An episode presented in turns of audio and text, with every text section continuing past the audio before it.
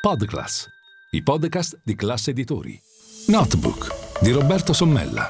La settimana finanziaria riletta dal direttore di MF, Milano Finanza.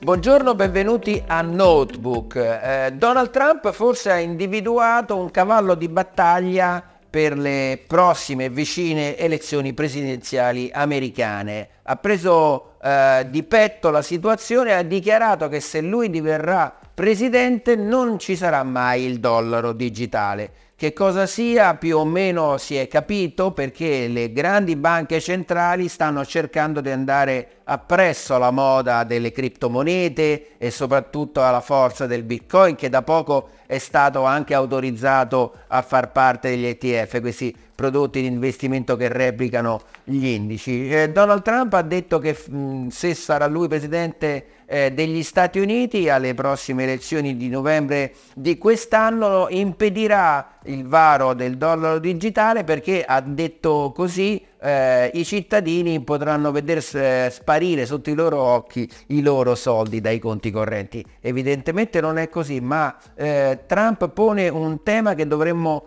eh, porci anche noi in Europa. Ma se nasce la valuta digitale, come si sta studiando anche presso la Banca Centrale Europea, l'euro digitale, il governatore della Banca d'Italia Fabio Panetta per anni quando è seduto nel board della BCE ha studiato proprio come fare la valuta digitale. Se nascerà la valuta digitale, che fine faranno le banche? Basterà un semplice wallet, un portafoglio elettronico per gestire tutte le transazioni? Che ruolo avranno gli istituti di credito? Quindi nella sua eh, diciamo furia iconoclassa Trump ha colto un tema davvero cruciale, il futuro della moneta moneta e il futuro delle banche. Si sta interrogando anche la Banca Centrale Europea? Io mi auguro di sì per il bene di tutti gli europei e quindi degli italiani.